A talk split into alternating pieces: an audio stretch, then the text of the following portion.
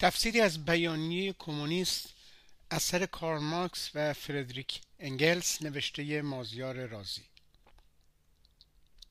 شبه کمونیسم.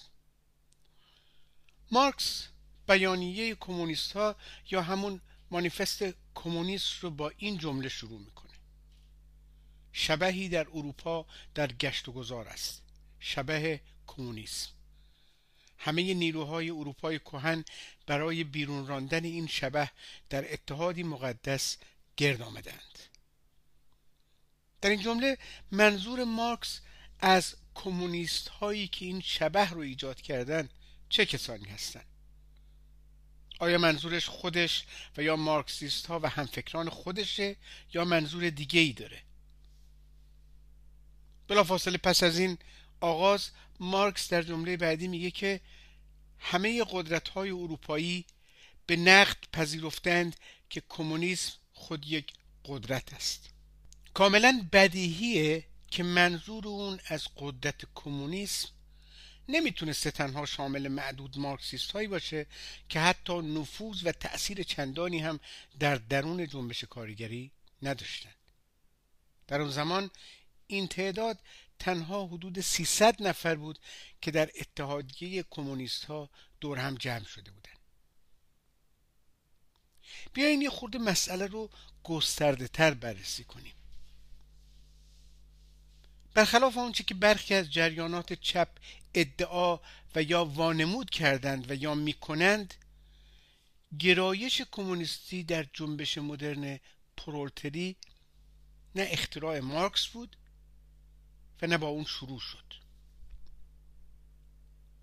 گرایش به کمونیسم به عنوان یک شیوه اقتصادی و اجتماعی زندگی از زمان تغییر در شرایط اقتصادی کمونهای اولیه و شکلگیری طبقات اجتماعی در درون جامعه وجود داشت و در آثار و نوشته های فیلسوفان و اندیشمندان باستان تا دوران سرمایداری وجود داره. به عنوان مثال مفهوم بازگشت به دوران طلایی در فلسفه یونان و یا در نظرات متفکران مسیحی صده های میانه مثل فرانسیسکن ها و یا اینکه بابوف یکی از اولین سوسیالیست های تخیلی در انقلاب فرانسه همه این تمایلات خودشون رو به نوع مناسبات و روش زندگی کمونهای اولیه نشون می‌دادند و در نوشته هاشون منعکس می‌کردن. البته این کمونیسم اولیه صد درصد پیچیدگی های درک نوین کمونیسم رو نداره.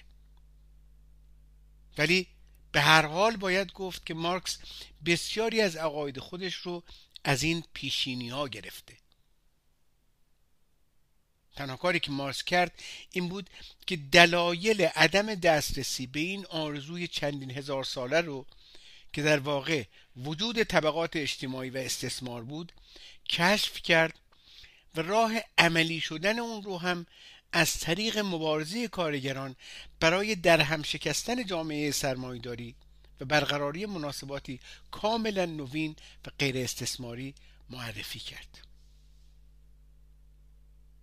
به سخن دیگه مارکس در همین دو جمله اول مانیفست به وضوح نشان میده که آگاهی کمونیستی از دل مبارزات خود کارگران ظهور کرده.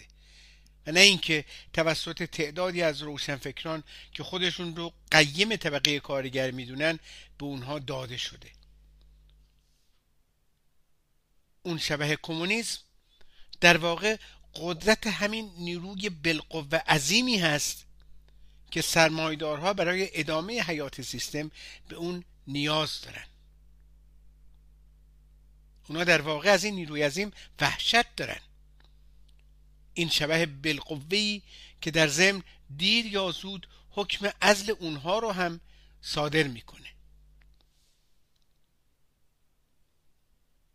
در میان طیفی که ما به عنوان چپ می‌شناسیم هستند جریاناتی که از بحث لنین درباره آگاهی های سنفی و سوسیالیستی به این نتیجه, نتیجه که بله آگاهی کمونیستی فقط از خارج به درون جنبش کارگری میره. حالا باید از این جریانات سوال کرد که آیا گرایشات کمونیستی در جنبش پرولتری اواخر قرن 18 هم و اوائل قرن 19 هم زمانی که حتی مارکس هم نبود اولا آیا واقعا گرایش کمونیستی بودن یا خیر؟ و اگر بودن چجوری بدون وجود روشنفکران مارکسیست به درون جنبش کارگری رفتن؟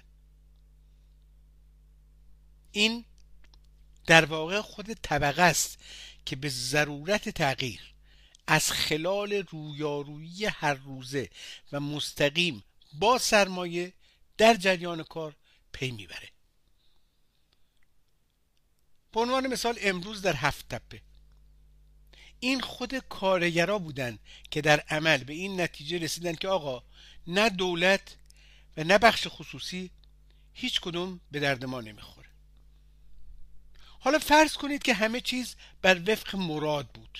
یعنی که اصلا هیچ کدوم از این اتفاقاتی که امروز داره در هفت تپه میفته نیفتاده بود. و اینا حقوق خودشون می‌گرفتن و اصلا استثماری هم در کار نبود. آیا هیچ روشن فکر مارکسیستی می‌تونست پنجاه روز کارگرا رو بکشه تو خیابون؟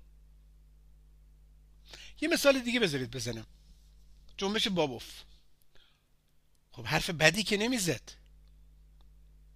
اما طبقه کارگر هنوز به عنوان یک طبقه شکل نگرفته بود.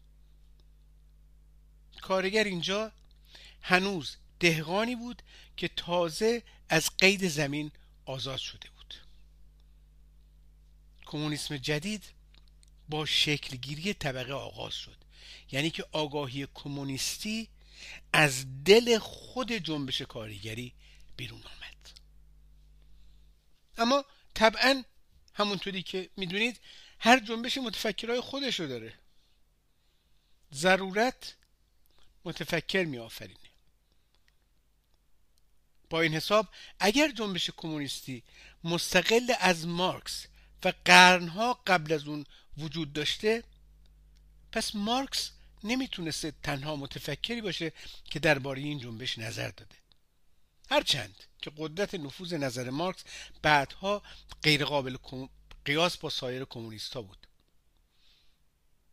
بنابراین بیانیه کمونیسم سندی هست که از درون جنبش زنده پرولتری قرن 19 بیرون اومده و معرف نقطه عطفی است در تکامل این جنبش در طول تاریخ.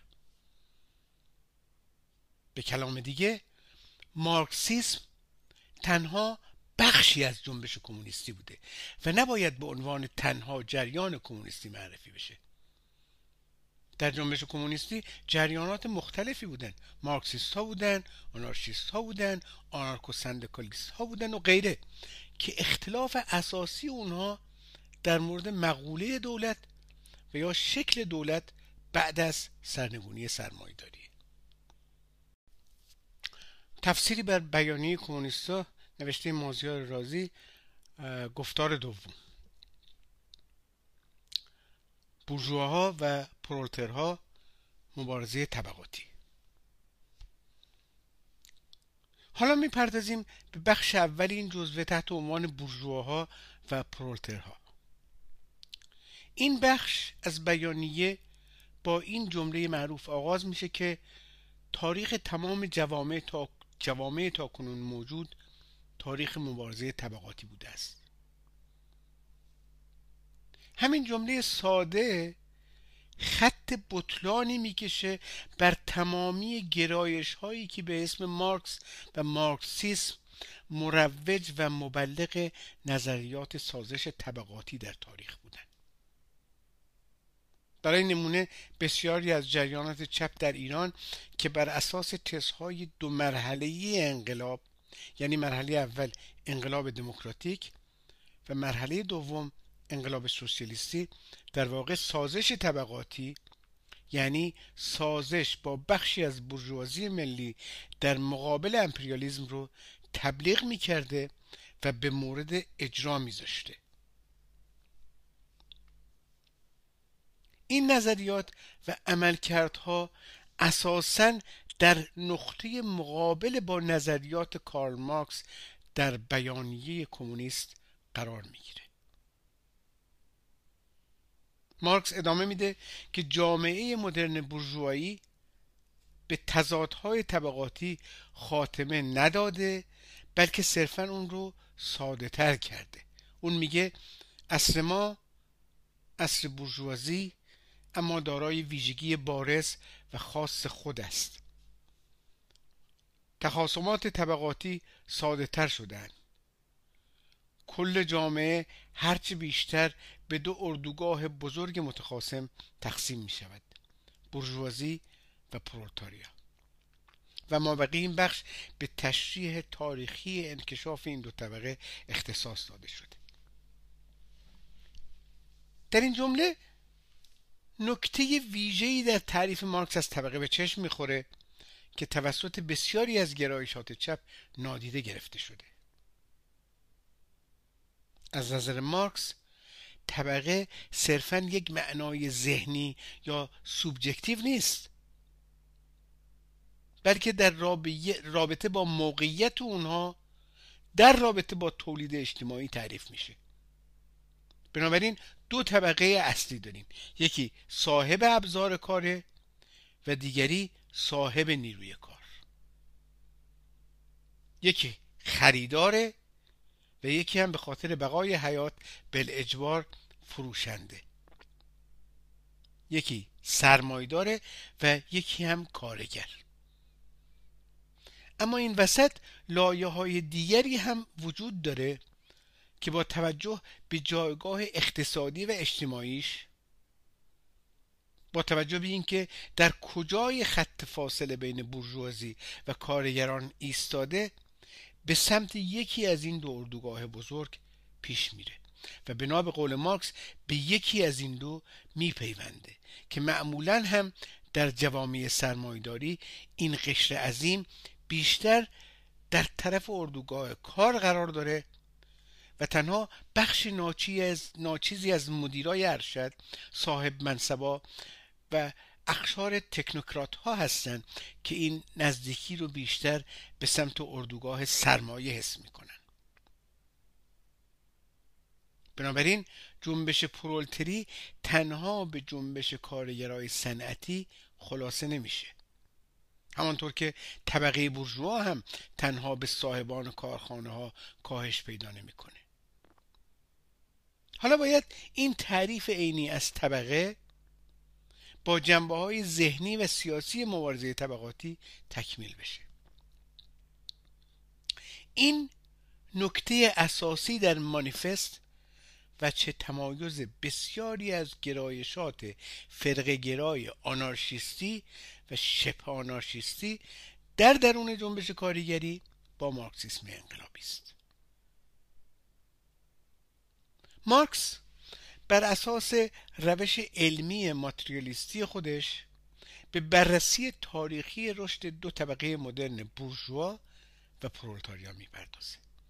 و این بررسی مشخص رشد بورژوازی اروپایی به مارکس نشون میده که این طبقه جدید خودش محصول یک مسیر طولانی تحولات و سلسله از انقلابات در وجه تولید و مبادله بوده است. او میگه شهرنشینان آزاد شده ای که در نخستین شهرها دور هم جمع شدند و پیشوری و صنعتگری و تجارت کار عمده آنها بود در واقع از میان رعایای قرون وسطا سر درآورده بودند. یعنی اینکه نطفه های بورژوازی اروپایی در میان, در میان عناصر سیستم فئودالی بسته شده بود.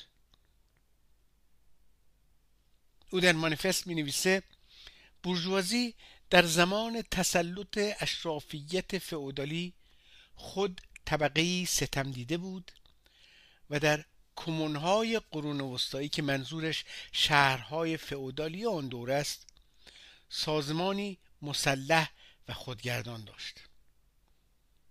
در جایی مثلا در ایتالیا و آلمان جمهوری مستقل شهری تشکیل داد. و در جای دیگر مثلا در فرانسه طبقه سومی بود که به سلطنت مالیات می پرداخت و بعدها در دوران تولید کارگاهی در خدمت دستگاه نیمه فئودالی و یا سلطنت مطلقه حکم وزنه ای را داشت در برابر اشرافیت. بعدها مبادله میان شهر و روستا یعنی مبادله محصولات صنعتی با محصولات کشاورزی امکان انباشت سرمایه رو به وجود آورد. این شرایط کم و بیش برای چندین قرن ادامه داشت تا اینکه افزایش عظیم مبادلات بین المللی به یک باره تحرک کیفی جدیدی به این طبقه بخشید و به تدریج دستگاه طبقاتی فئودالی رو در هم شکست و میلیونرهای صنعتی جایگزین اشراف و فئودال ها شدند. مارکس در مانیفست می نویسه بورژوازی پس از استقرار صنعت جدید و بازار جهانی سرانجام توانسته است حاکمیت مطلق سیاسی را به دست آورد. قوه اجراییه دولت جدید چیزی نیست جز کمیته برای اداره امور مشترک کل بورژوازی.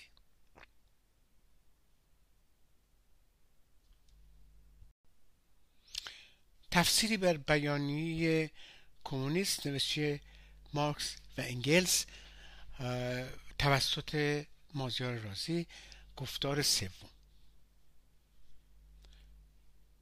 در گفتار پیش ما در مورد چگونگی شکلگیری بورژوازی در قرون وسطا و شهر و روستا و مبادله بین شهر و روستا و چگونگی امکان انباشت سرمایه و مبادلات بین المللی که باعث تحرک کیفی جدیدی در سرمایهداری شد صحبت کردیم. حالا اینجا باید اشاره بکنیم به دلایل رشد کند و یا حتی عدم رشد بورژوازی در کشورهای غیر اروپایی. برای فهم این دلایل هم باید به همون شیوه تحلیل تاریخی مشخص که مارکس ازش استفاده می‌کنه دست زد. چرا مارکس اشاره می‌کنه که در اروپا منشه این طبقه جدید در شهرنشینان آزاد قرون وسطا بود.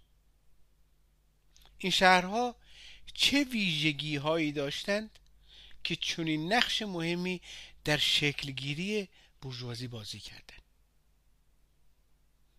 همانطور که قبلا هم گفتیم این شهرها مستقل بودند.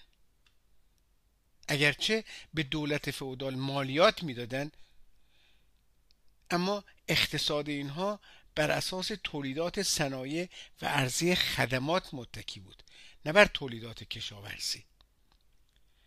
و در این حال نیازهای هر دو طرف شهر و روستا هم از طریق مبادله حل می شد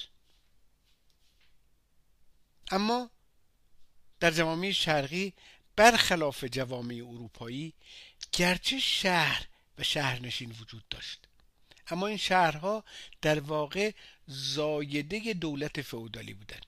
مراکز صرفا اداری و نظامی دولت‌های ما قبل سرمایداری و نه شهرهای مستقل اروپایی. در شهرهای جوامع شرقی هم پیشور و صنعتگر وجود داشت. اما اغلب فقط بر اساس سفارش ها تولید می‌کردند و در واقع به نوعی مستخدم دولت بودند. البته این به معنای اون نیست که تولید و خدمات به گروه های شهرنشین نمی‌دادند. ولی وجه قالب اون یکی بود و مشتری ها هم که عمدتا همان عمل و اکره دولتی بودند. مبادله قابل ملاحظه هم میان شهر و روستا صورت نمی گرفت قوت و غذای مستخدمین دولت هم از طریق خزانه دولت مرکزی تأمین می شد و اغلب مناطق روستایی تقریبا خودکفا بودند. در چهارچوب نظام اجتماعی حاکم بر کشورهای نظیر ایران که مارکس از اونها به نام وچه تولید آسیایی یاد می‌کنه یعنی در دوران, دوران قرون وسطا ما نه چنین شهرنشینان آزادی داشتیم و نه نطفه های طبقه مستقل پیشور و صنعتگر. اگرچه کشف و گسترش راه های دریایی و افزایش حجم مبادلات تجار اروپایی. امکان جهش عظیمی به این طبقه بخشید. اما همین امر باعث کاهش اهمیت راه های زمینی تجاری شد و در نتیجه حجم تجارت خارجی کشورهای نظیر ایران به شدت کاهش پیدا کرد. و پیشوران و صنعتگرانی که کالا تولید می‌کردن در اثر این روز به روز از قدرت و اعتبارشون کاسته شد. به زبان ساده تر اون عواملی که باعث تقویت عناصر انقلابی برجوهایی در کشورهای اروپایی شدند در کشورهایی مثل ایران استبداد آسیایی رو تقویت کردند.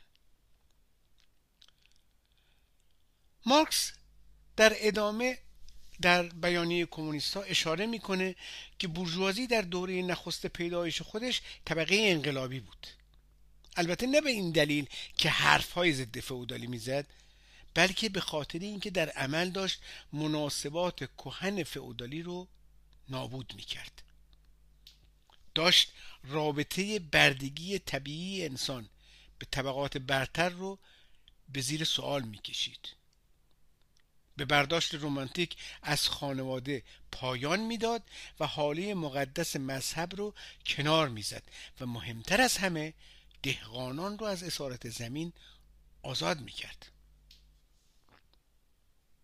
اون جریانات اپوزیسیون چپ ایران که با کوچکترین چشمک بورژوازی در ایران و یا حتی بخشی از اون بهش لقب انقلابی میدن حالا باید توضیح بدن که کدام یکی از این اقدامات رو بورژوازی ایران عملا انجام داده. آیا بورژوازی تو ایران تکالیف بورژوا دموکراتیک نظیر اصلاحات ارزی و مسئله مرلی رو حل کرده یا نه؟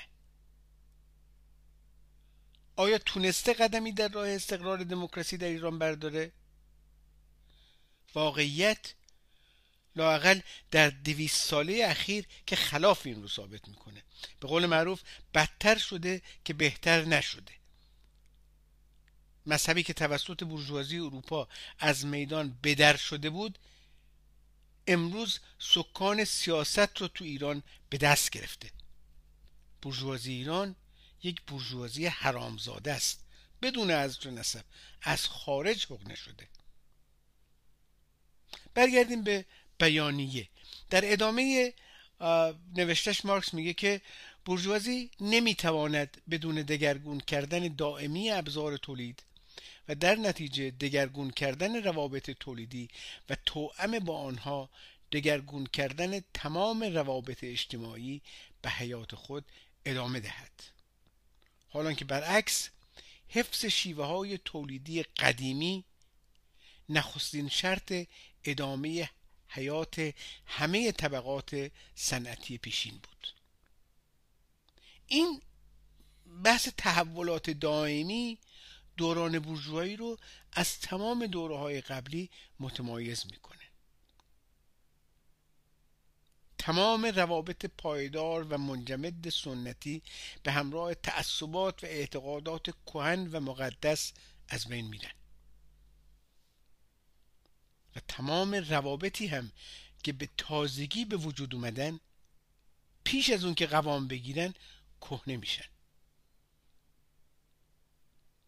آنچه که مستحکم به نظر میاد سریعا تضعیف میشه.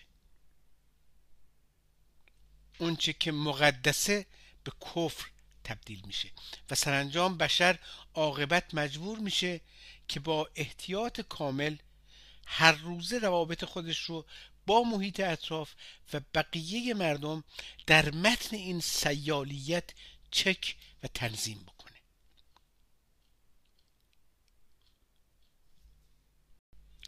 تفسیری بر بیانیه کمونیست نوشته مازیار رازی گفتار چهارم.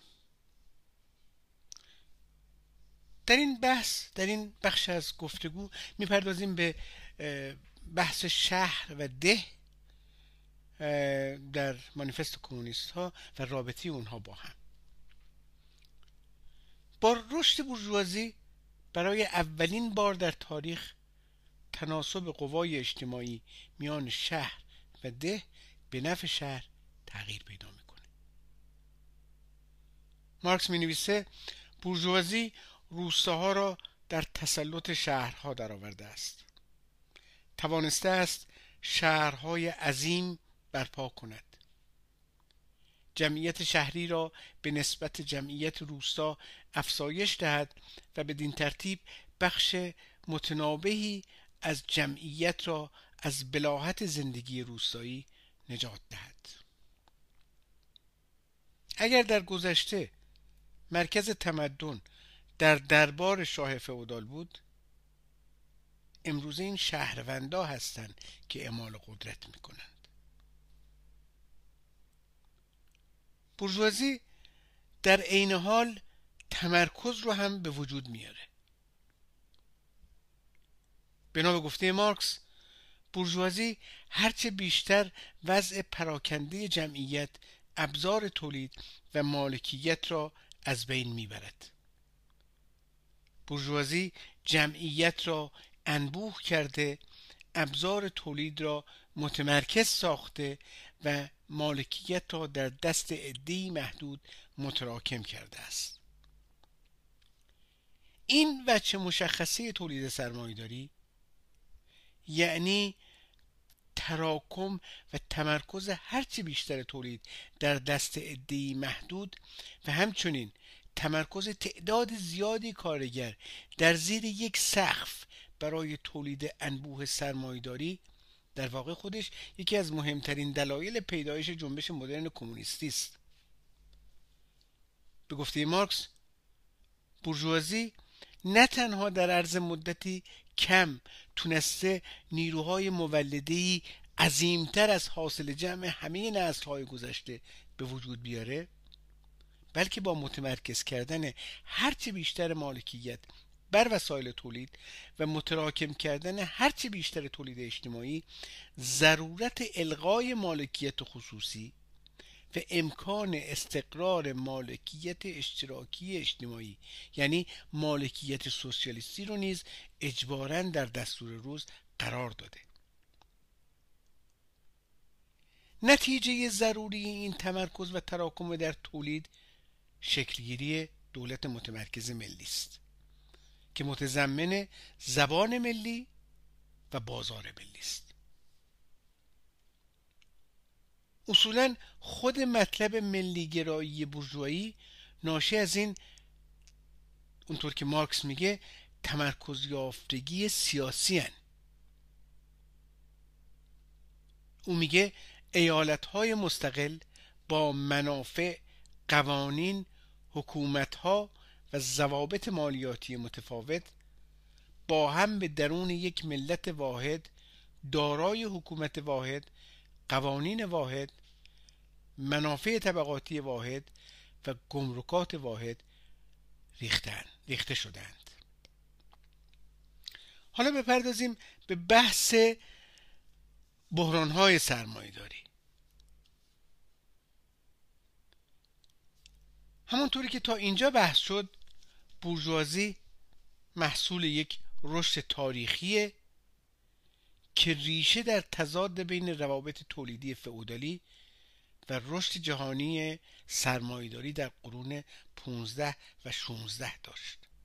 اگر در پاسخ به انحطاط و سقوط امپراتوری روم و سلطه اقوام ژرمن روابط فئودالی مسبب رشد نیروهای مولده شده بود به خاطر همین رشد و در یک مرحله دیگه از همین رشد مناسبات فودالی دیگه قادر به تطبیق خودش با نیروهای مولده در حال رشد رو نداشت. و به همین دلیل به قول مارکس تبدیل به قل و زنجیر شد. باید این زنجیرها از هم گسیخته می‌شد و چنین هم شد. ظهور بورژوازی نتیجه تاریخی حل این تضاد بود.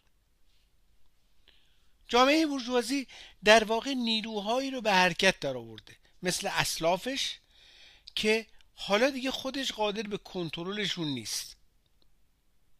اما این بار این نیروها نیروهایی هستند که برای حل تضاد جامعه چاره ای به جز نفی مالکیت فردی و استثمار ندارن. این تنها راه حل تضاد نیروهای مولده با مناسبات تولید در جامعه سرمایه داریه در ضمن اینجا باید تأکید بشه که مارکس معتقد بود که این تضاد چندین دهه قبل از نوشته شدن بیانیه شکل گرفته. او میگه در طول چندین دهه گذشته تاریخ صنعت و تجارت چیزی نبوده است جز تاریخ شورش نیروهای جدید مولده علیه شرایط جدید تولید. علیه مناسبات مالکیتی که شرایط ادامه حیات برجوازی و سیادت آن را تضمین کرده است. از نظر مارکس تظاهر این تضاد به صورت بحرانهای ادواری اقتصادی اتفاق به گفته مارکس این بحرانها هر بار تهدید آمیزتر از پیش موجودیت کل جامعه بورژوایی رو به خطر میندازه او میگه در این بحرانها نه تنها بخش عظیمی از محصولات موجود بلکه بخشی از نیروهای مولده که قبلا به وجود آمده بود به طور متناوب معدوم می گردد. در این بحران ها به ناگهان مرض واگیری شیوع پیدا می کند به نام تولید اضافی که امکان وقوعش در ادوار گذشته مسحک به نظر می آمد. حال بپردازیم به بحران جهانی و نقش انقلابی پرولتاریا مارکس در مورد بحران جهان سرمایهداری این گونه توضیح میده نیروهای مولدی که در اختیار جامعه است دیگر تمایل به تقویت شرایط مالکیت بورژوایی ندارند. بلکه برعکس آنها برای این شرایط بیش از حد قوی شدند. شرایطی که این نیروها را به زنجیر میکشانند و به محض که زنجیر این شرایط از هم بکسلند سراسر جامعه بورژوایی را دچار آشفتگی خواهند کرد و موجودیت مالکیت بورژوایی را به خطر خواهند انداخت. اگرچه امروز تغییرات زیادی در دنیا اتفاق افتاده اما اون تضاد اصلی و همه اون عواقب پیش بینی شده همچنان به قوت خودش باقی مونده. برای تمام کسایی که تصور می‌کنند بیانیه دیگه کهنه شده کافیه به نمونه های امروزی این بحران ها اشاره کنیم. نیروهای مولده به درجه از رشد و بارآوری رسیدن که جامعه اگر اراده کنه می‌تونه بشر رو به کرات دیگه حمل کنه. از انرژی اتمی در تولید استفاده کنه. ماشین های الکترونیک رو در تولید جایگزین تمام کارهای تکراری بکنه و قص الهازا در عوض کم و بیش در تمام دهه گذشته در هفت کشور عمده سرمایداری میلیون ها نفر بیکار بودند. و هر ساله میلیون ها نفر در سراسر جهان از گرسنگی مردن. اون هم در زمانی که در اروپا و آمریکا و بقیه کشورهای پیشرفته مثل چین و شوروی و غیره هر ساله خروارها گندم به دریا ریخته میشه که مبادا قیمت ها پایین بیفته و منابع زمین بیرحمانه غارت میشه. اون هم توسط یک عده واقعا قلیل. سال 2020 و شیوع ویروس کرونا ویروس کرونا یک بار دیگه بیلیاقتی نظام های سرمایهداری رو برای مقابله با این ویروس به نمایش گذاشت و منجر به یکی از وخیمترین بحران های اقتصادی نظام سرمایهداری شد و یک بار دیگه بعد از 172 سال تحلیل های مارکس در به انتها رسیدن نظام سرمایهداری و لزوم جایگزین کردن اون با نظام سوسیالیستی به اثبات رسید. تفسیری بر مانیفست کمونیست نوشته مازیار رازی گفتار پنجم. ایده از تحلیل های مارکس یک برداشت جبری و مکانیکی دارند این عده فرض می‌کنند که بحران های نظام سرمایداری و رو در روی های اقتصادی سیاسی بین طبقات مثل مبارزه برای افزایش دستمزد محدود کردن ساعات کار حق رأی حق سندیکاها و آزادی احزاب و آزادی های از این دست سرانجام خود به خود منجر به قدرتگیری پرولتاریا و سقوط بورژوازی میشه. اما اگه با دقت به بیانیه نگاهی بندازیم ابدا کوچکترین تلقی جبری در اندیشه مارکس دیده نمیشه. بورژوازی می‌تونه بر این بحران ها چیره بشه.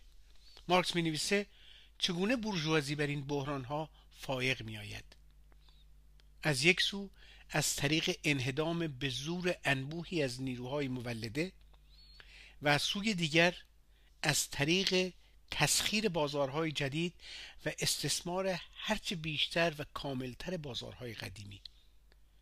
و می‌بینیم که چگونه بورژوازی بارها و بارها به همین وسایل بر بحرانهای خودش غلبه کرده. اونچه که مارکس رو نسبت به وقوع راه حل انقلابی خوشبین می‌کنه اینه که همونطوری که خودش میگه بورژوازی نه تنها سلاحی سلاحی که منجر به مرگ خود او خواهد شد خلق کرده بلکه سبب شده انسانهایی به وجود آیند که آن را به کار ببرند طبقه مدرن یا پرولترها. مارکس در عبارات زیر بسیار زیبا و روشن چگونگی پیدایش طبقه نوین پرولتاریا رو اگرچه خود کلمه از واژه‌ای قدیمی گرفته شده در معنای جدید یعنی طبقه که جز نیروی کارش چیزی برای فروش نداره و در بطن مناسبات سرمایه‌داری جدید پرورش پیدا کرده توضیح میده.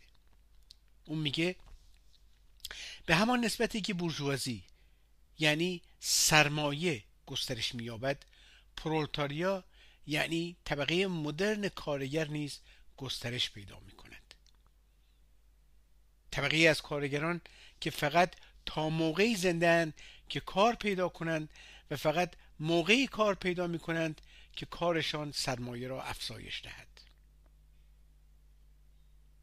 به اعتقاد مارکس موقعیت پرولتاریا در پراتیک تولید اجتماعی به گونه ای هست که بل اجبار به ضرورت کاربرد قهر برای بهبود شرایطش پی می‌بره. در اینجا مارکس پیش بینی نمی‌کنه بلکه اونچه که در همون زمان در سطح جنبش کارگری جریان داره انعکاس میده. به سخن دیگه نوعی تحلیل و تشریح دلایل این جنبش رو عرضه می‌کنه. به همین معنا بود که انگلس مارکسیسم رو علم شرایط رهایی پرولتاریا تعریف کرده. مارکس سپس به تشریح دلایل عمده این نقش تاریخی پرولتاریا می‌پردازه و خصائل عمده این طبقه جدید رو که در ایفای این نقش اهمیت زیادی داره بازگو می‌کنه. او میگه به علت استفاده وسیع از ماشین و به خاطر تقسیم کار کار پرولتاریا تمام خصایص فردی خود را از دست داده. این جمله از یک طرف بیانگر آگاهی توده پرولتر نسبت به اشتراک منافع طبقاتیشه. و از طرف دیگه نشون دهنده خصلت بیروح و یک نواختی پروسه تولید و از خود بیگانگی انسانه. انسانی که تبدیل به زائده ای از ماشین تولید شده. این امر البته در میان پرولتاریای مراکز صنعتی بزرگ بارستره. اما امروزه کم و بیش شامل تمام دستمزد میشه. امروز اکثر دستمزد بگیرهای مدرن هم در شرایطی به سر می‌برند که کالایی رو که در بازار عرضه می‌کنند صرفا فوت و فن ساده ای هست که خیلی های دیگه هم می‌تونن یاد بگیرن. به همین دلیله که امروزه سرمایداری همواره می‌تونه سطح دستمزدها رو به حداقل معیشتی کاهش بده. و طبقه کارگر هم چاره به جز این نداره که مداوما برای جلوگیری از کاهش دستمزدها به یک حداقل معیشتی و وخامت شرایط کار مبارزه کنه.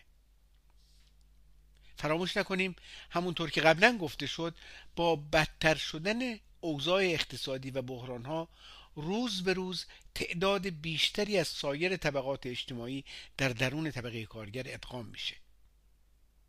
کسایی که نمی‌تونن اونقدر سرمایه باش کنند که خودشون سرمایدار بشن و یا کسایی که مهارت‌های تخصصیشون ارزش و اعتبار خودش رو از دست داده عاقبت به درون طبقه کارگر پرتاب میشن. به قول مارکس بدین ترتیب پرولتاریا از طریق سربازگیری از تمام طبقات مردم ساخته می شود. پرولتاریا از مراحل مختلف رشد میگذرد از همان بد به تولد مبارزهش با برجوازی آغاز می شود. در آغاز مبارزه توسط کارگران منفرد و بعد به وسیله کارگران یک کارخانه و بعد به وسیله کارگران یک سنف در یک منطقه و علیه برجوهای منفرد که مستقیما استثمارشون می‌کنند صورت می‌گیرد. در این مراحل ابتدایی ممکنه که کارگران به جای مبارزه با شرایط تولید با خود ابزار تولید به مبارزه بپردازند. شکستن ماشینالات تخریب کارخونه و از بین بردن محصولات تولید شده از اشکال اولیه مبارزات طبقه کارگره. در این مرحله کارگران هنوز توده ناهمگونی رو تشکیل میدن که رقابت درونی در میان خودشون تفرقه انداخته. در این دوران اگر هم پرولتاریا در جای متحد بشه به علت اینه که برجوازی به خاطر رسیدن به اهداف خودش به پشتیبانی پرولتاریای متحد نیاز داره. به قول مارکس پرولتاریا اولین تجربه مبارزه سیاسیش رو در مبارزه برجوایی علیه فئودالیسم و اشرافیت کسب کرد. او میگه برجوازی مجبور می شود در تمام این نبردها پرولتاریا را به وسط گود سیاست بکشاند.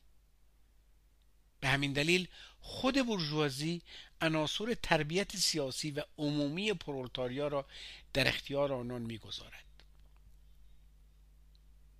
کارگران در روند هرچه متمرکز متراکم شدن و متمرکز شدن نه تنها به قدرت جمعی خودشون پی می‌برند بلکه همچنین به علت نزدیکی هرچه بیشتر سطح زندگی با منافع همه اونها با روحیه همکاری مشترک آشنا شده و تعاون همبستگی در اتحادی های کارگری جایگزین رقابت در درون طبقه کارگر میشه. اینجاست که به تدریج بنا به گفته مارکس تصادم بین فرد فرد کارگران و فرد فرد ها بیش از پیش جنبه تصادم بین دو طبقه را به خود می‌گیرد. این تصادم طبقاتی در ضمن پرولتاریا رو در مقابل دولت برجوهایی قرار میده و در نتیجه به مبارزه به این مبارزه طبقاتی یک خصلت سیاسی میبخشه. تفسیری بر بیانیه کمونیست نوشته مازیار رازی گفتار ششم. در این بخش ما به بررسی نقش پرولتاریا از نظر مارکس می‌پردازیم. مارکس در بخش بررسی نقش پرولتاریا به مقایسه طبقات و لایه های مختلف اجتماعی دست می‌زنه و میگه از تمام طبقاتی که امروزه رو در روی برجوازی ایستادند فقط پرولتاریا به راستی طبقه انقلابی است. بقیه طبقات در برابر صنعت جدید پوسیده شده و عاقبت ناپدید می شوند. طبقه متوسط توحید است که بنا به تفکرات و آرزوهای یک روز سرمایدار شدن خواهان حفظ تولید خرد و بازگشت به عقب هست از نظر مارکس محافظه کار و ارتجاعیه این طبقه عمدتا از ترس رانده شدن به درون طبقه پرولتاریا به مبارزه کشیده میشه. لومپن پرولتاریا هم هرچند که ممکنه به واسطه جنبش پرولتری به حرکت در بیاد اما شرایط زندگیش بیشتر اون رو برای نقش مزدور رشوهگیر توطعه ارتجا اونطوری که مارکس میگه آماده می‌کنه. طبقه کارگر بعد از کسب قدرت سیاسی هم با تمام طبقات ما قبل خودش متفاوته. اونطور که مارکس میگه تمام طبقات پیشین به محض کسب قدرت میکوشیدند با تحمیل شرایط مالکیت خود بر سراسر جامعه موقعیتی را که به دست آورده بودند تحکیم کنند. اما طبقه کارگر نمی‌تونه بر تولید مسلط بشه. مگر آنکه کل شیوه های مالکیت کهن رو القا کنه. به گفته مارکس آنها از خود چیزی ندارند که حفظ و تقویت کنند. به علاوه برخلاف تمام جنبش های پیشین به نام گفته مارکس نهزت پرولتاریا نهزت خداگاه و مستقل اکثریت عظیم جامعه و به نفع این اکثریت است. بدین ترتیب در ادامه همونطوری که مارکس میگه بورژوازی با رشد خود شرایط برای سرنگونی خود را نیز آماده می سازد بورژوازی خود گورکنان خود را تولید می کند حالا میریم به فصل دوم تحت عنوان پرولترها و کمونیست ها سرتیتر حزب پرولتری. در این بخش مارکس به رابطه کمونیست ها با جنبش پرولتری می‌پردازه و اعلام می‌کنه که کمونیست ها در مقابل سایر احزاب طبقه کارگر حزب جداگانه تشکیل نمی‌دهند. منظور مارکس اینه که کمونیست ها منافعی جدا از کل پرولتاریا ندارن و هیچ گونه اصول ویژی از خودشون به وجود نمیارن تا به وسیله اون جنبش پرولتاریا رو شکل بدن یا قالب گیری کنن. اصول مبارزاتی طبقه کارگر در واقع از دل مبارزات خود طبقه بیرون میاد. برخی از جریانات چپ گذشته که از سازمان های بروکراتیک قبلی خودشون گسست کردن امروز به این نتیجه رسیدن که حزب طبقه کارگر ضروری نیست و با استفاده از این نقل قول در مانیفست می‌خوان نشون بدن که حتی مارکس هم مخالف تشکیلات بوده. اما این استدلال کاملا نادرسته. چرا که منظور مارکس از کلمه حزب در این جمله حزب به معنای تشکیلات که ما امروز می‌فهمیم نیست بلکه منظور نهزت یا جنبش کارگری است. به عبارت ساده تر منظور مارکس اینه که کمونیست ها جنبش ویژه‌ای جدا از جنبش پرولتاریا ندارن. در اون دوران رسم بود که به نهزت ها تحت عنوان حزب اشاره کنند. مثلا در اوایل انقلاب 1848 آلمان مارکس نشریه خودش رو به عنوان ارگان حزب دموکراتیک معرفی می‌کنه در صورتی که چنین حزبی ابدا وجود نداشت و منظور جنبش یا نهزت دموکراتیک بود. به علاوه فراموش نکنیم که در همون زمان انتشار بیانیه خود مارکس به عضویت اتحادیه کمونیستا در آمده بود و بنابراین نمی‌تونست مخالف ایجاد تشکیلات کمونیستی بوده باشه. نکته اول در این بحث درباره وجه مشترک کمونیستا با سایرین بود. نکته دوم درباره ویژگی اونهاست. از نظر مارکس فرق کمونیست ها با سایر گرایش ها در جنبش پرولتری در اینه که کمونیست ها همیشه از منافع بین المللی پرولتاریا دفاع می کنند و همواره در هر مرحله از جنبش منافع کل جنبش رو مد نظر دارند. بنابراین کمونیست ها مصممترین و پیشرفته ترین بخش جنبش رو تشکیل میدن. یعنی بخش پیشگام جنبش رو. و در هیچ مبارزه مسیر حرکت و اهداف نهایی جنبش رو فراموش نمی کنند مارکس چند جمله پایینتر در همین کتاب مشخصتر جایگاه کمونیست ها رو در جنبش کارگری چنین بیان می‌کنه. کمونیست ها از یک سو یعنی در عمل پیشرفته ترین و عزم جزم کرده ترین بخش احزاب طبقه کارگر هر مملکت را تشکیل می‌دهند. و در واقع بخشی هستند که همه آن دیگران را به حرکت در میآورند و از سوی دیگر یعنی از دیدگاه نظری آنان نسبت به توده عظیم پرولتاریا این امتیاز را دارند که به روشنی مسیر حرکت شرایط و نتایج نهایی و کلی نهزت پرولتاریا را درک می کنند هدف فوتی و فوری کمونیست همان است که همه احزاب پرولتاریایی دیگر نیز دارند. متشکل کردن پرولتاریا در قالب یک طبقه سرنگون کردن سیادت برجوازی و تسخیر قدرت سیاسی به وسیله پرولتاریا. این نظریه برخلاف ایرادات برخی از گرایشات چپ نسبت به ایجاد حزب پرولتری برای سازماندهی انقلاب سوسیالیستی نزدیکتر به مواضع لنین در مورد حزب پیشتاز انقلابی است.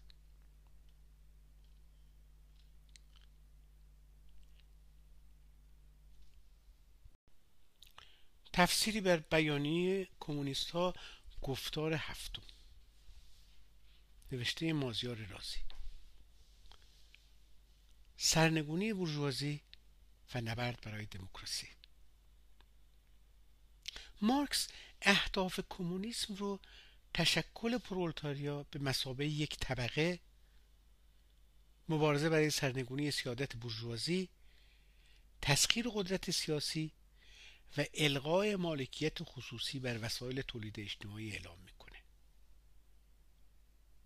بعد از تجربه کمون پاریس مارکس اضافه می‌کنه که پرولتاریا نمی‌تونه به سادگی دستگاه دولتی موجود رو به چنگ بیاره و از اون برای تحقق اهداف خودش استفاده کنه بلکه باید اون رو در هم بشکنه و دولتی از نوع جدید بنا کنه.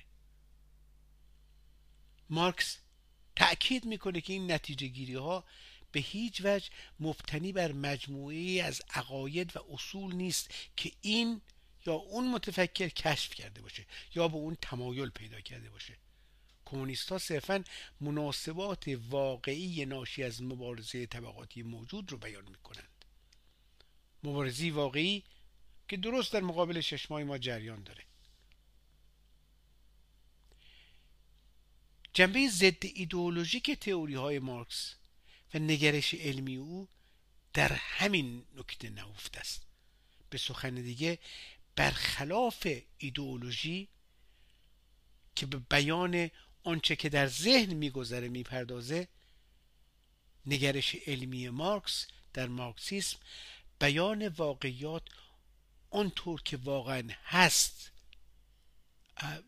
هستش. این مبارزه طبقاتی عاقبت پرولتاریا رو به سطح طبقه حاکم ارتقا میده. تشکیل این قدرت کارگری رو مارکس به معنای پیروزی در نبرد برای دموکراسی می‌دونه. این عبارت نشون میده که مارکس مبارزه برای کمونیسم رو با مبارزه برای دموکراسی یکسان می‌گیره.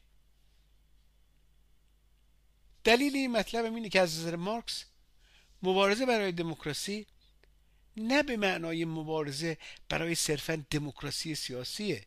بلکه در این حال مبارزه برای دموکراسی در حوزه اقتصادی هم هست. یعنی استقرار مالکیت اجتماعی.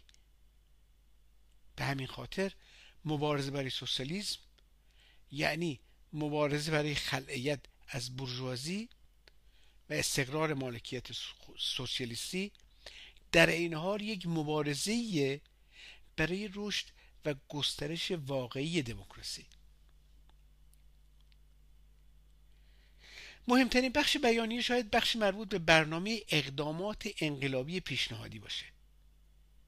اما همونطور که در بیانیه ذکر شده کاربرد عملی اصول برنامه در همه جا و همه دوران ها بستگی به شرایط تاریخی موجود در اون زمان خاص داره.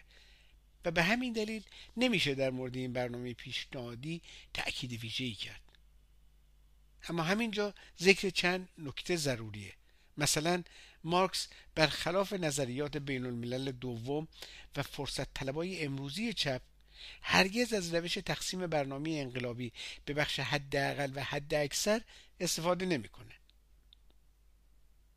از لحاظ روش شناسی برنامه پیشنهادی مارکس یه برنامه انتقالی برای حرکت از شرایط فعلی به سمت جامعی که در اون بنا به قول مارکس رشد آزادانه هر فرد شرط رشد آزادانه جمع باشد حرکت می‌کنه. این برنامه است. او بین برنامه برای خواستهای فوری در چهارچوب نظام سرمایهداری و برنامه برای تحقق اهداف سوسیالیست در سوسیالیستی در آینده تفاوتی قائل نیست. از نظر مارکس مبارزه برای اهداف فوری باید خودش ضرورت گذار به سوسیالیسم را در بر داشته باشه. فصل سوم سوسیالیست ها و کمونیست ها در این بخش از مانیفست کمونیست مارکس به توضیح و شرح سایر گرایش های مدعی سوسیالیسم و کمونیسم می‌پردازه و ریشه های طبقاتی این دعاوی رو نشون میده. مارکس به طور کلی به وجود چند شکل دیگه از سوسیالیسم یا کمونیسم به غیر از آنچه که مورد تاییدش بود اشاره می‌کنه. برای نمونه سوسیالیسم ارتجایی که شامل سوسیالیسم فئودالی خرد بورژوایی و سوسیالیسم حقیقی آلمانی میشه. یا سوسیالیسم محافظه کار یا سوسیالیسم بورژوایی و سوسیالیسم تخیلی.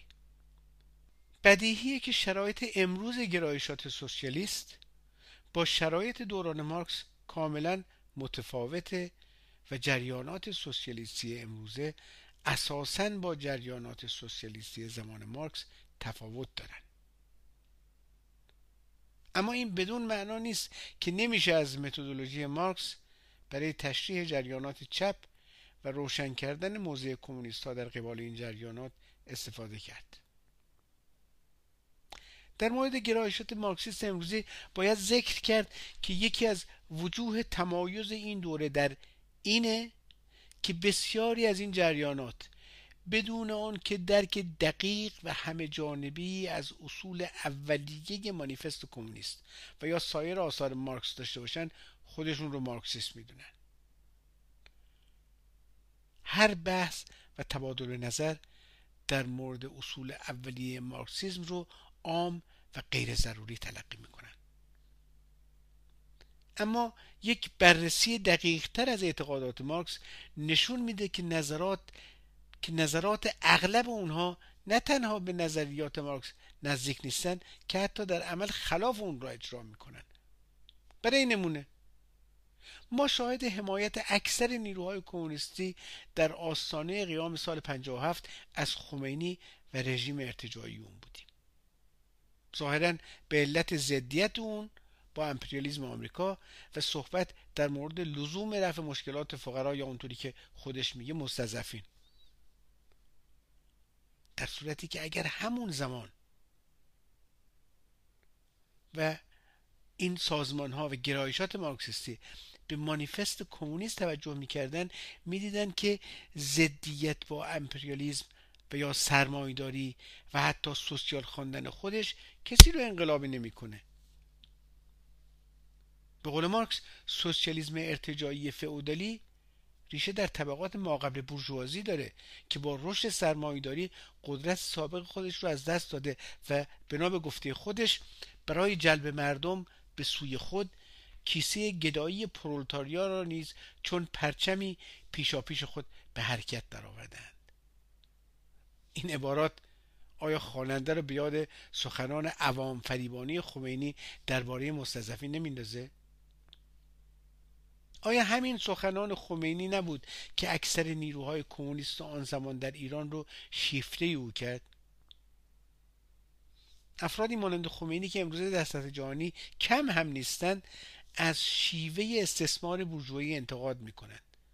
از وضعیت اسفناک پرولتاریا ابراز نارضایتی می‌کنند. اما به قول مارکس اتهام اصلیشان علیه بورژوازی فقط به این خلاصه می شود که تحت رژیم بورژوایی طبقه در حال پیدایش است که چنان نظام کهن اجتماعی را در هم خواهد کوبید که نه تاک بماند و نه تاکستان.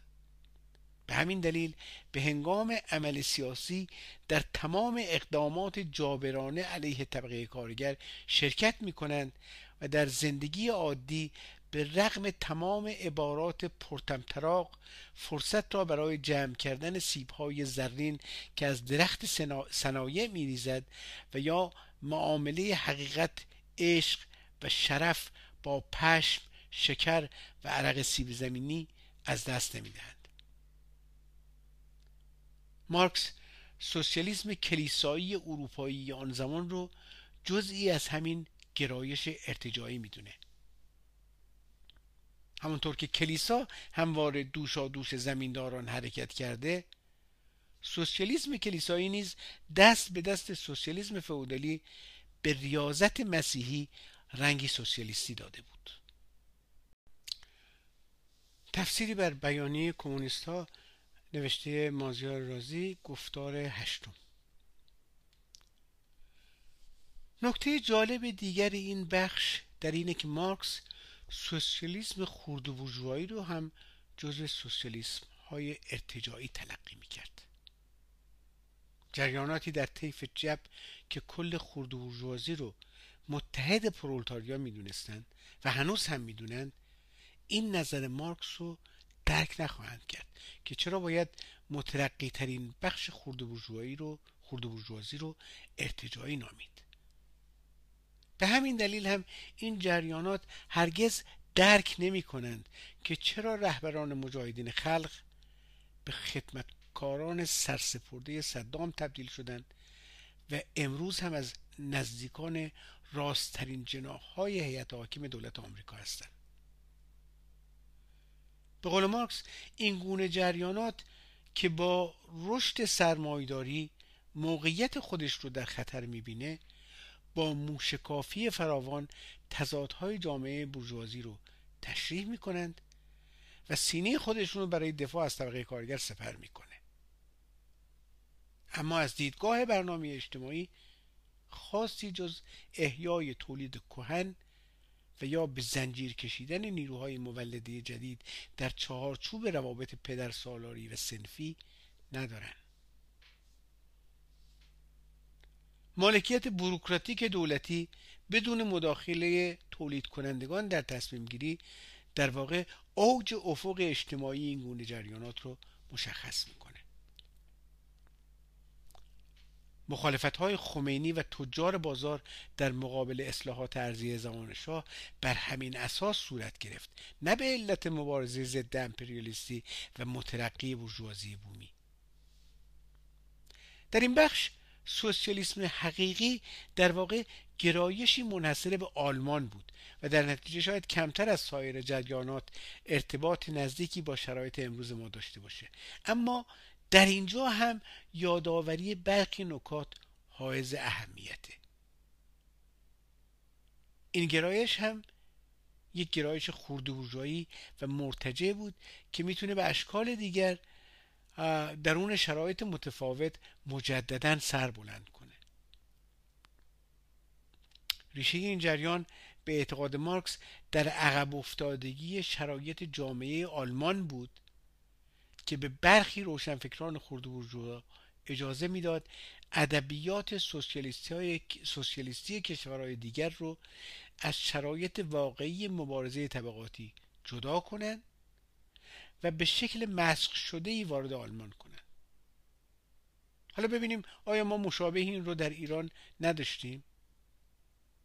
آیا اغلب نوشته های سوسیالیستی جریاناتی که مثلا از درون جبهه ملی بیرون می آمدن و یا در انقلاب 1357 طرفدارای پروپا قرص محاصره شهرها از طریق دهات بودند و در ضمن وحدت با سلطنت و یا بنی صدر رو تبلیغ می‌کردند. ما را به یاد سخنان مارکس در مانیفست کمونیست نمی اندازه اگرچه در آلمان این جریان قدرتمند شد اما فقط در اشکال ادبی فلسفی و در حوزه سیاست جز برخی نمودارهای تراژیک و کمیک چیزی از خودش به جا نگذاشت. اما همین تفکر در ایران تونست بخش عمده از طیف ماویست ها و جبهه ملی رو به سمت خودش جلب کنه. امروز هم فقط کافیه که نظری به نشریات و ادبیات سوسیالیستی بندازیم. نشریاتی که قرار بود مقوله متمایزی رو برای نسل جوان و نسل سابق برجسته کنه. اما در عمل بیانگر ضدیت با تشکیلات کارگری برای سازماندهی انقلاب هست. نشریاتی که کار خودشون رو به ترجمه آثار افرادی خلاصه کردند که در عمل در صف ضد انقلاب جای گرفتن. نشریاتی که خودشون رو مرکز اعتقادات مارکسیستی می‌دونن اما الگوسازی های نامرتبط توسط این نشریات بحران مارکسیسم رو تشدید می‌کنه. فصل چهارم موضع کمونیست ها در رابطه با احزاب مختلف اپوزیسیون کنونی بحث سایر احزاب. در این بخش مارکس از تاکتیک کمونیست ها در قبال سایر احزاب اپوزیسیون سخن به میان میاره. در انتهای پیشگفتار 1872 چاپ آلمانی مارکس و انگلز اشاره می کنند که این بخش از دیدگاه رابطه با احزاب مشخصی که در بیانیه کمونیست نام برده شده کهنه شده چرا که اغلب این احزاب به وسیله احزاب جدید به کنار رفتن. اما کماکان تأکید دارند که این بخش در اصل هنوز درست است.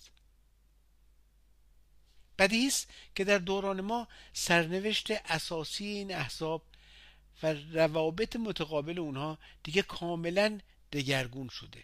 اما این هم به معنای اون نیست که نکات کلی این بخش صحت خودشون رو از دست دادن. خب ببینیم این نکات کلی اساسی چی هستن.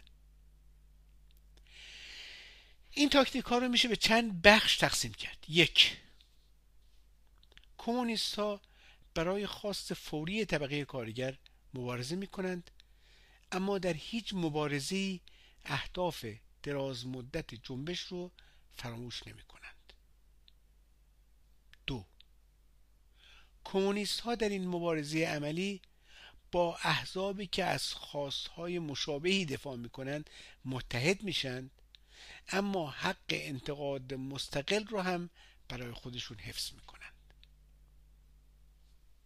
سه. کمونیست ها از احزاب برجوهایی تا جایی که علیه استبداد و فئودالیسم به مبارزه واقعی عملی مبادرت کنند حمایت می‌کنند. چهار. کمونیست ها حتی برای یک لحظه تضاد آشتی ناپذیر میان برجوازی و پرولتاریا رو مخفی نمی کنند پنج. کمونیست ها همه جا از جنبش های انقلابی علیه وضعیت موجود دفاع می کنند ولی در همه این جنبش ها مسئله ضرورت القای مالکیت خصوصی رو تاکید می‌کنه. شش. کمونیست عقاید خودشون رو مخفی نمی کنند و همواره تأکید دارند که اهدافشون فقط از طریق سرنگونی قهرامیز تمام شرایط اجتماعی موجود قابل تحققند. چنانچه در مورد این اهداف ساده از سازمان های سیاسی سوال کنیم ظاهرا همه با اون در توافق هستند. اما کدام جریانه که بتونه ادعا کنه در عملکرد سیاسی خودش هم به این اصول وفادار بوده؟ در سازمان های فعلی چپ یا خواستهای جزئی روزمره اهداف دراز مدت مبارزه را تحت شعا قرار دادند و یا به خاطر اتحاد عملهای تاکتیکی و موقتی با نیروهای غیر کمونیست استقلال حزب انقلابی فراموش شده. یا هر جا که هر حزب غیر پرولتری در حرف از مبارزه صحبت کرده از اون حمایت سیاسی کردند و تناقضات میان برجوازی و پرولتاریا لاپوشانی شده. یا اونجا که بخشی از این احزاب واقعا و در عمل به مبارزه حول خواستهای دموکراتیک مبادرت کرده اونها با شیوه های سکتاریستی که گویا تمام این اقدامات در حوزه کارهای بورژوازی است و ربطی به لغو کارمزدی نداره این جریانات رو تخته کردن. تفسیری بر بیانیه کمونیست نوشته مازیار رازی گفتار نهم. ما در این بخش به قسمت مؤخره بیانیه می‌رسیم و در اینجا ما خانایی امروزی مانیفست کمونیست رو مورد بررسی قرار میدیم. گرچه اکثر نکات اصلی بیانیه کمونیست امروزه هنوز از اهمیت بارزی برخورداره اما ناخانی هایی هم در ارتباط با وضعیت امروزی در اون مشاهده میشه. و ما در این انتهای بحث مانیفست بهتره که به برخی از این ناخانی ها اشاراتی بکنیم. اول مارکس و انگلس تصور می‌کردند که بورژوازی عواسط قرن نوزدهم توان و قابلیت سازماندهی انقلاب سیاسی رو داره. اما تجربه سال 1848 اروپا نشان داد که بورژوازی توان انقلابی خودش رو از دست داده و حراس اون از طبقه کارگر به مراتب بیشتر از حراس از فئودالیسم فرتوته. مارکس و انگلس بعد از نگارش بیانیه کمونیست در سال 1850 پایه های تئوری نوین انقلاب مداوم رو ترسیم کردند که در اون از رهبری پرولتاریا برای سازماندهی انقلاب های آتی نام بردند. به اعتقاد اونها تنها رهبری پرولتاریا قادر به مبارزه علیه فئودالیسم و برجوازی فاقد ماهیت انقلابیه.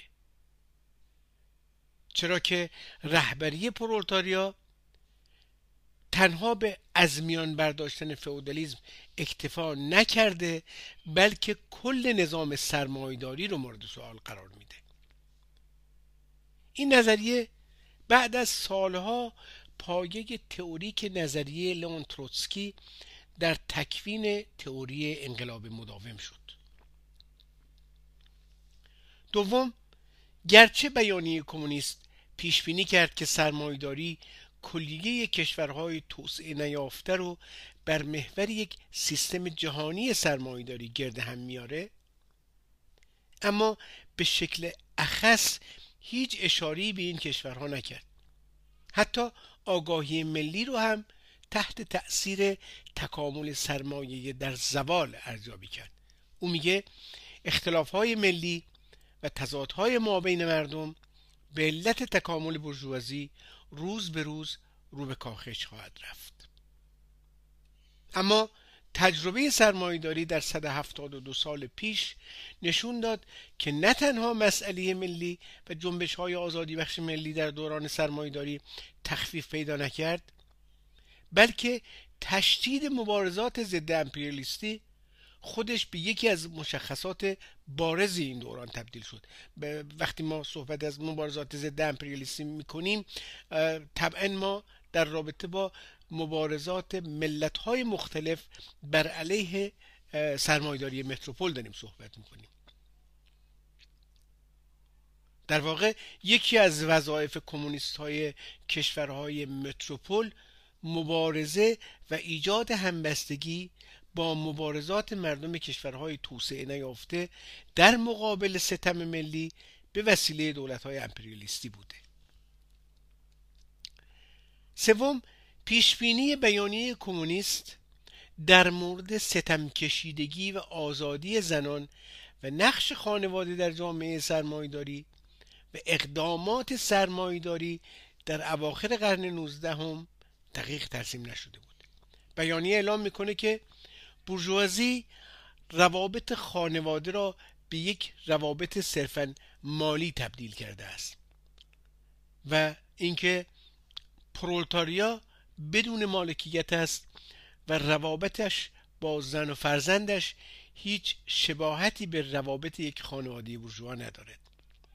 این جمله به این مفهومه که نقش خانواده محدود به بورژوازی بوده و اهمیت اون برای کل جامعه منتفی شده.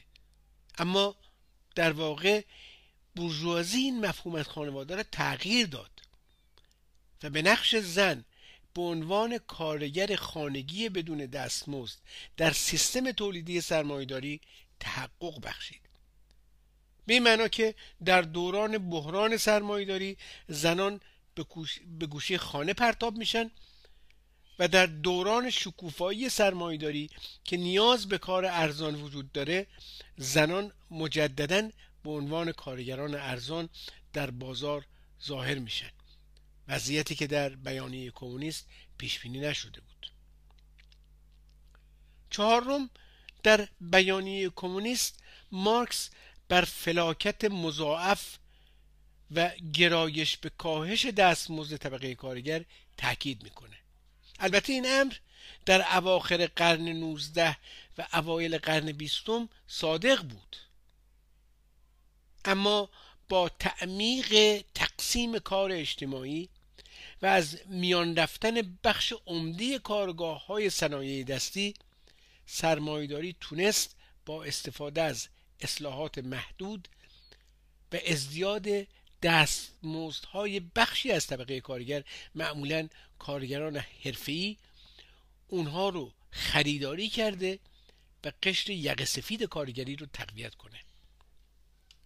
در نتیجه برخی از پیشبینی های بیانیه کمونیست به ویژه در مورد مسئله خانواده مسئله ناسیونالیسم و وضعیت درآمد کارگران با واقعیت امروزی جوامع سرمایهداری همخوانی ندارند. اما در سه دهه گذشته شیوه های نئولیبرالیزم و عوارض بحرانزای اون بعد از سالهای 2008 در عرصه بین المللی نشون داد که حتی در این موارد هم پیشبینی مارکس و انگلس چندان اشتباه نبودند. مارکس و انگلس در بیانیه کمونیست در مورد نقش و تعریف اخص پرولتاریا اینطوری می نویسند اصل برجوازی دارای ویژگی های بارزی است. این اصل تخاصمات طبقاتی را تسهیل کرده است. به طور کلی جامعه بیش از پیش به دو اردوگاه بزرگ متخاصم یعنی به دو طبقه بزرگ که مستقیما رویاروی یکدیگر ایستادند تقسیم می شود. این دو طبقه عبارتند از برجوازی و پرولتاریا. امروز برای درک این مقوله لازمه که تعریف دقیق و روشنی از مفهوم پرولتاریا به عنوان یکی از دو طبقه متخاصم ارائه داده بشه.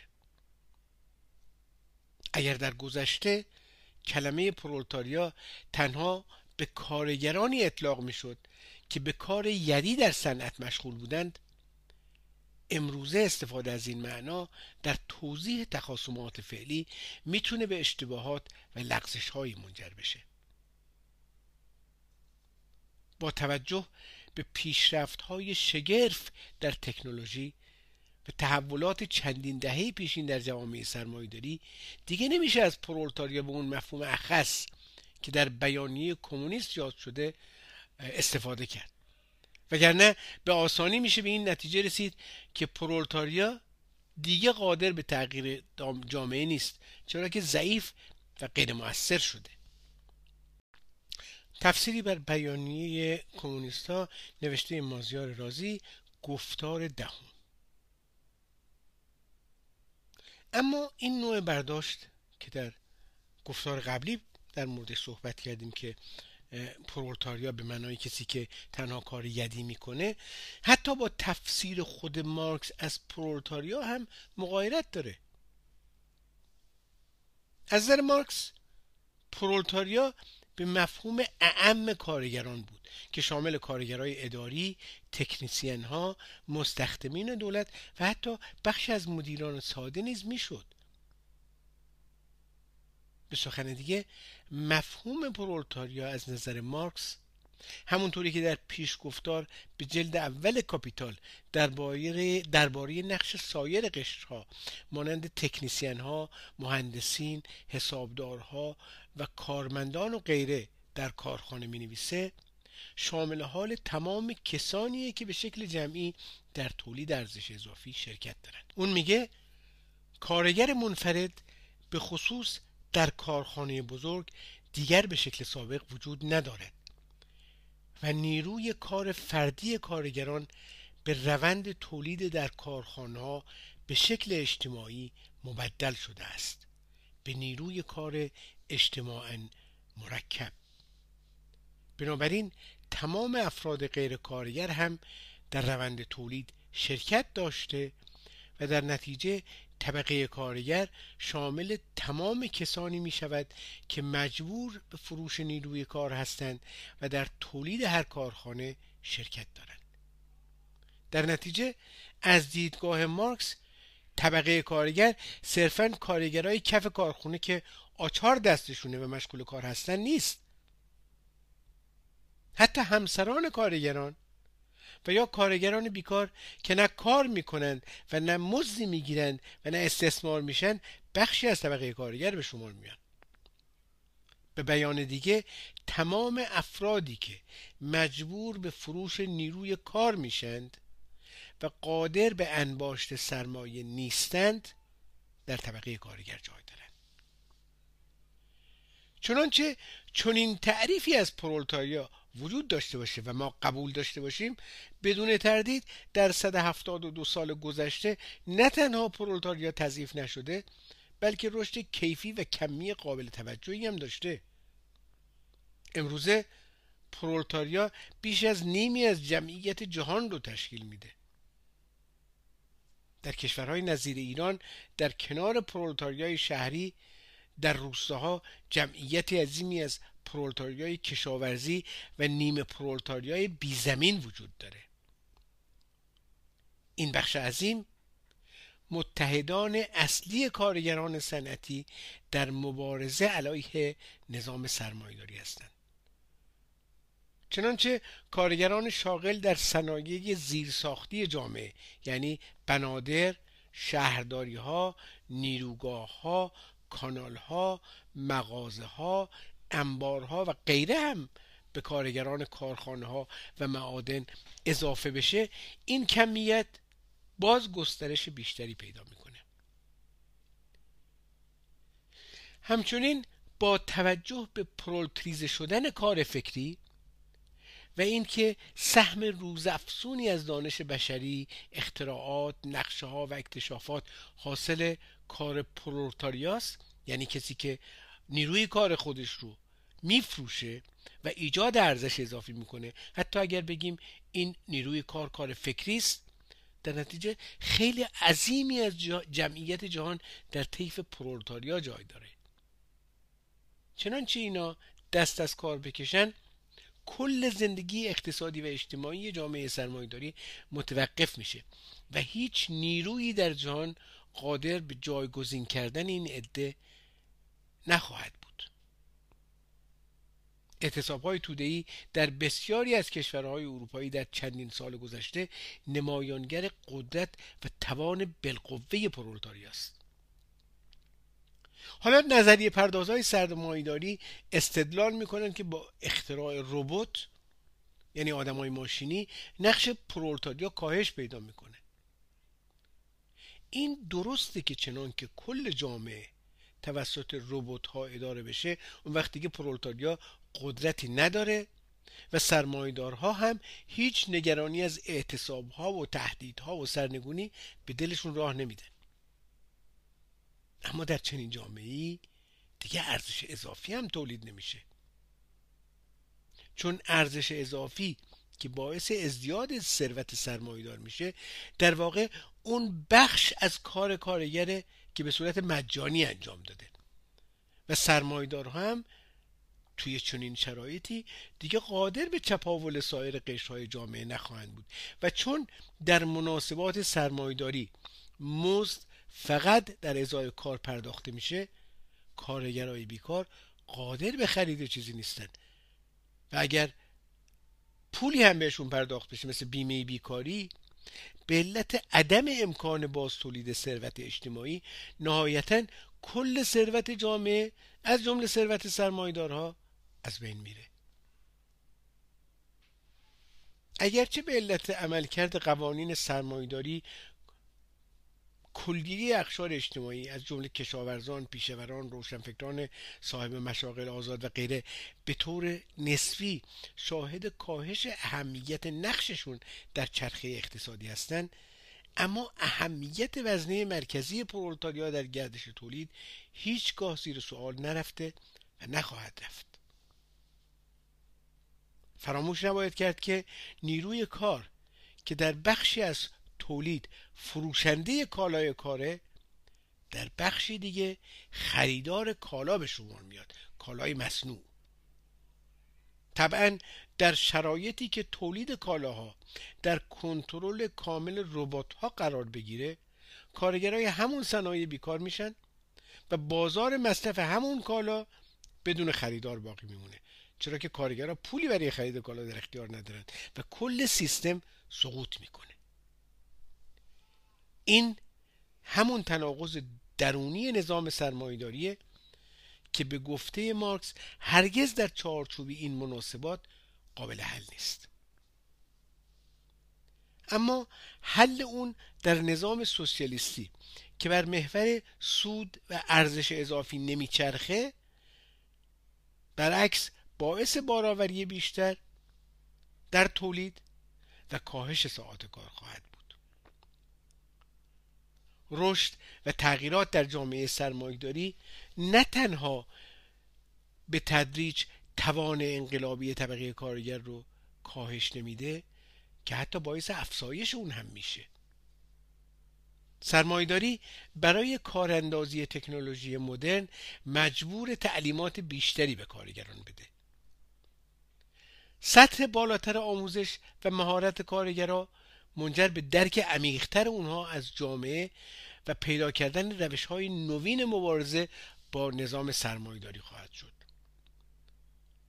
کارگران اروپایی که تا دهه 1950 به کارفرما احترام میذاشتند امروزه با رشد آگاهی به این نتیجه رسیدن که الزاما کارفرماها و رؤسا بهترین عناصر برای سازماندهی امور کارخانه ها نیستند.